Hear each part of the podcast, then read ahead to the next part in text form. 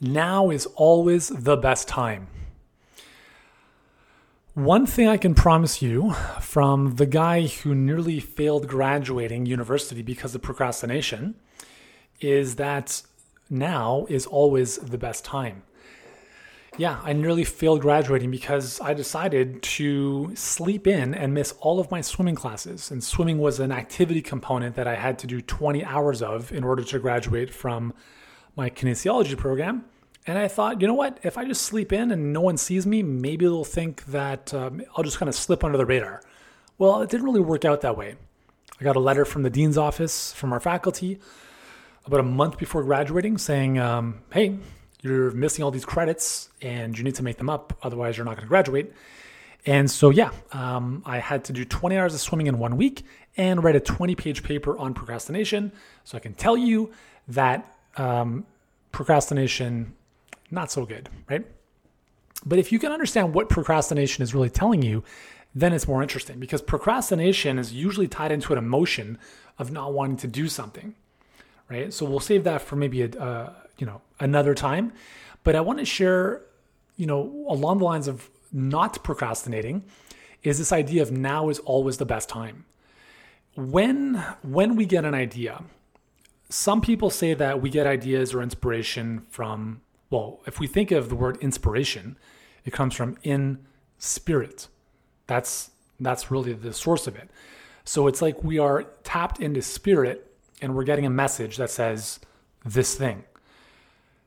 I think the the more evolved we get, the more we're able to listen to that. And that, you know, some people might say is a gut feeling or intuition. If you can listen to that and strike while the iron is hot, you will be better off. So, as an example, there are two pains there's the pain of discomfort, and there's the pain of regret. The pain of discomfort might be telling your parents that you love them, right? It's uncomfortable, or like, eh, you know, maybe in some cases. The pain of regret is not telling them that and having to live with that once they pass. An example of striking while the iron is hot. Now is always the best time. Don't wait till tomorrow. What if they don't wake up tomorrow? Obviously, I would never want that to happen. Because the thing that I've recognized over the years is that when we're waiting for our ducks to be in a row, very often they're no longer there when we're ready. Life is always going to get in the way, no matter what. Like, if you've got kids, there's no perfect time to have kids. There is no perfect time to have kids. And the older you get, like just stuff happens, right? Like, you know, I tell people that don't have kids and that are younger, I'm like, guys, like juice this time as much as you possibly can. Enjoy it, enjoy the silence, enjoy the the freedom of being able to go to a movie without, you know, having to organize babysitters and all sorts of stuff because life changes dramatically. It's not, it doesn't get, it's better to be honest. I mean, it's definitely not worse. It's just different. And there's no perfect time. Like, there's no amount of money you're going to have saved up in the bank. There's no perfect house. There's no like, when this happens, then we're ready. Like, you just got to do it and you'll figure out the rest along the way. The thing is, you have to be willing to commit first and figure out the rest later. You can't get everything figured out. You can't wait for all the certainty to fall in place and then do it. Right? I'm going to I'm going to make sure that I have millions of dollars in the bank and the perfect home, then we'll be ready to have kids. Said no one ever who had kids. Like listen, stuff happens, life happens. The thing is all of this stuff, right? The kids, situations in life, challenges in business, opportunities, you have to find a better way to handle life. That's what this is about. It's not about finding time, it's about making time. I used to tell myself this story for it was like 30 years of my life. I'm not a morning person. I can't get up early in the morning. That was my that was a story I told myself for 30 years. Cuz I spent so much, so many of my years early on being so tired all the time. And then I wrote the All-Day Energy Diet book, you know, whatever later on, but I recognized that I was telling myself a story. And then I just got over that story and I said, listen, dude, you've got kids. You don't have endless amounts of spare time anymore. You have to figure out a way to squeeze all of this in. in a way that's going to work. And that's when I really got connected to the fact that I need to get up early. And I started by getting up an hour earlier and it was good. And I was like, well, this is good, but what if I could get up even have more time to myself? And eventually I just kept moving my alarm clock back. And now I get up at four in the morning. I love it. It's the best. I hate that initial moment of getting out of bed. That's not going to change, or that hasn't changed. But I do it anyways.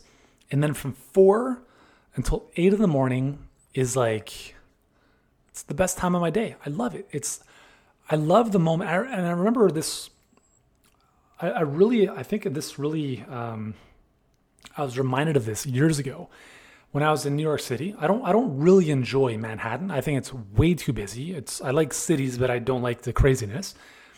And I remember going for a run on a Sunday morning around seven o'clock, and I was running through Times Square up to uh, Central Park, and I was like, I love Sunday mornings because that's when it was dead. It was just so chill. And that was one of the, you know, again, like these moments in life that remind you of like what like really lights you up. I don't know if I was getting up early in the morning at the time. I can't remember, but I just remember that that that peace and tranquility. I love that.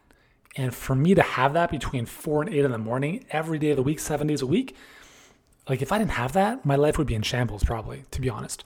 Because I have that time for myself. I can do my journaling, I can do my meditation, I can do my most important work, I can do all the stuff I need to do.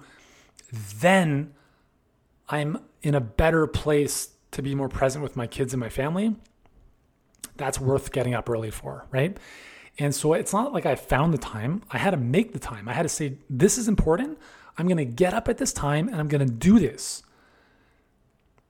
Because where we invest our time is a reflection of what's important to us. Where we invest our money is a reflection of what's important to us as well.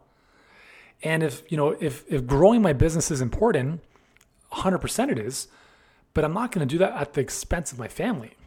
So what's the compromise? The compromise is, hey, I'm going to get up earlier. Oh, and by the way, it just so happens I love that time. I love that peace. So it's a double whammy. And that space for myself now allows me to be more present with my kids and my wife, as opposed to getting up out of bed at eight o'clock to the kids going crazy and then starting my day like that. That's not that's not how I want to to live my life. So whatever you're thinking about, whether you're thinking of, you know, investing in your business, doing something, working towards a goal, don't wait. Don't wait a week. Just start now. Even if it's not perfect, just start now. Just do something, right? Um, like right now, as I'm recording this, I am working on something that I'm not going to release the details of because it's a secret. And I could say to myself, well, I'm going to wait another month until it's perfectly fleshed out and then I'll start doing it. But no, what I said is, uh, listen, it's not perfect yet. I'm going to start doing it anyways. And I'm going to just get the motion going. I'm going to get it going. I'm going to get the wheels turning. I'm going to start to build the momentum so that when it is quote unquote perfect, which by the way never happens, when it's good enough, um, I've built the momentum and now it's off to the races. And that's one of the things that I think I've, I've really recognized over the years is that the universe rewards speed. It rewards speed. If you have an idea, don't wait. Someone else will come to market with it. Not that we have to worry about that because we're not in the space of like, you know, patents and stuff like that. But even, you know, something along the lines of, you know, we've spoken with clients who we spoke with one year previously and who are still in the same position they were a year ago. And they're still wanting to make the same amount of money that they said they wanted to make a year ago. And my response is always the same. It's like, hey, you know, this past year has cost you two hundred thousand dollars in inaction because you haven't made the you haven't made the money you said you wanted to make. Therefore, you have now lost two hundred thousand dollars because of inaction. Are you okay with that? How much longer do you want to let that keep going? And you have to get connected. It's this this this balance of urgency and patience if you know me really well, if you're one of my team members, obviously, you'll, you'll understand like I want stuff done yesterday. Okay, that's the level of like urgency I want stuff moving with.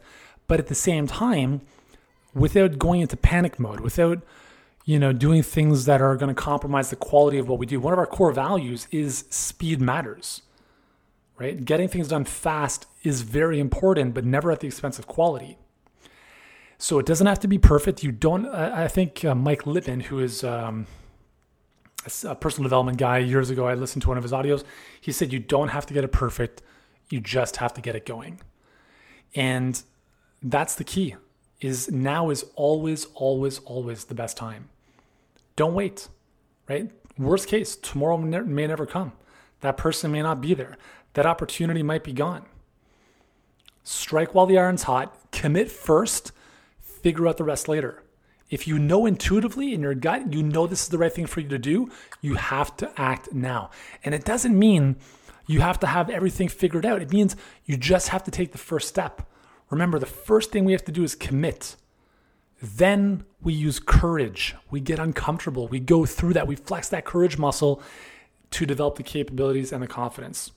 You don't wait for the confidence. You don't wait to have everything figured out because that's not how the way it works. You figure it out along the way. And then you have the certainty and confidence, not the other way around. And the only way to develop that confidence is to start now and start taking action daily. That's why now is always the best time. Strike while the iron's hot.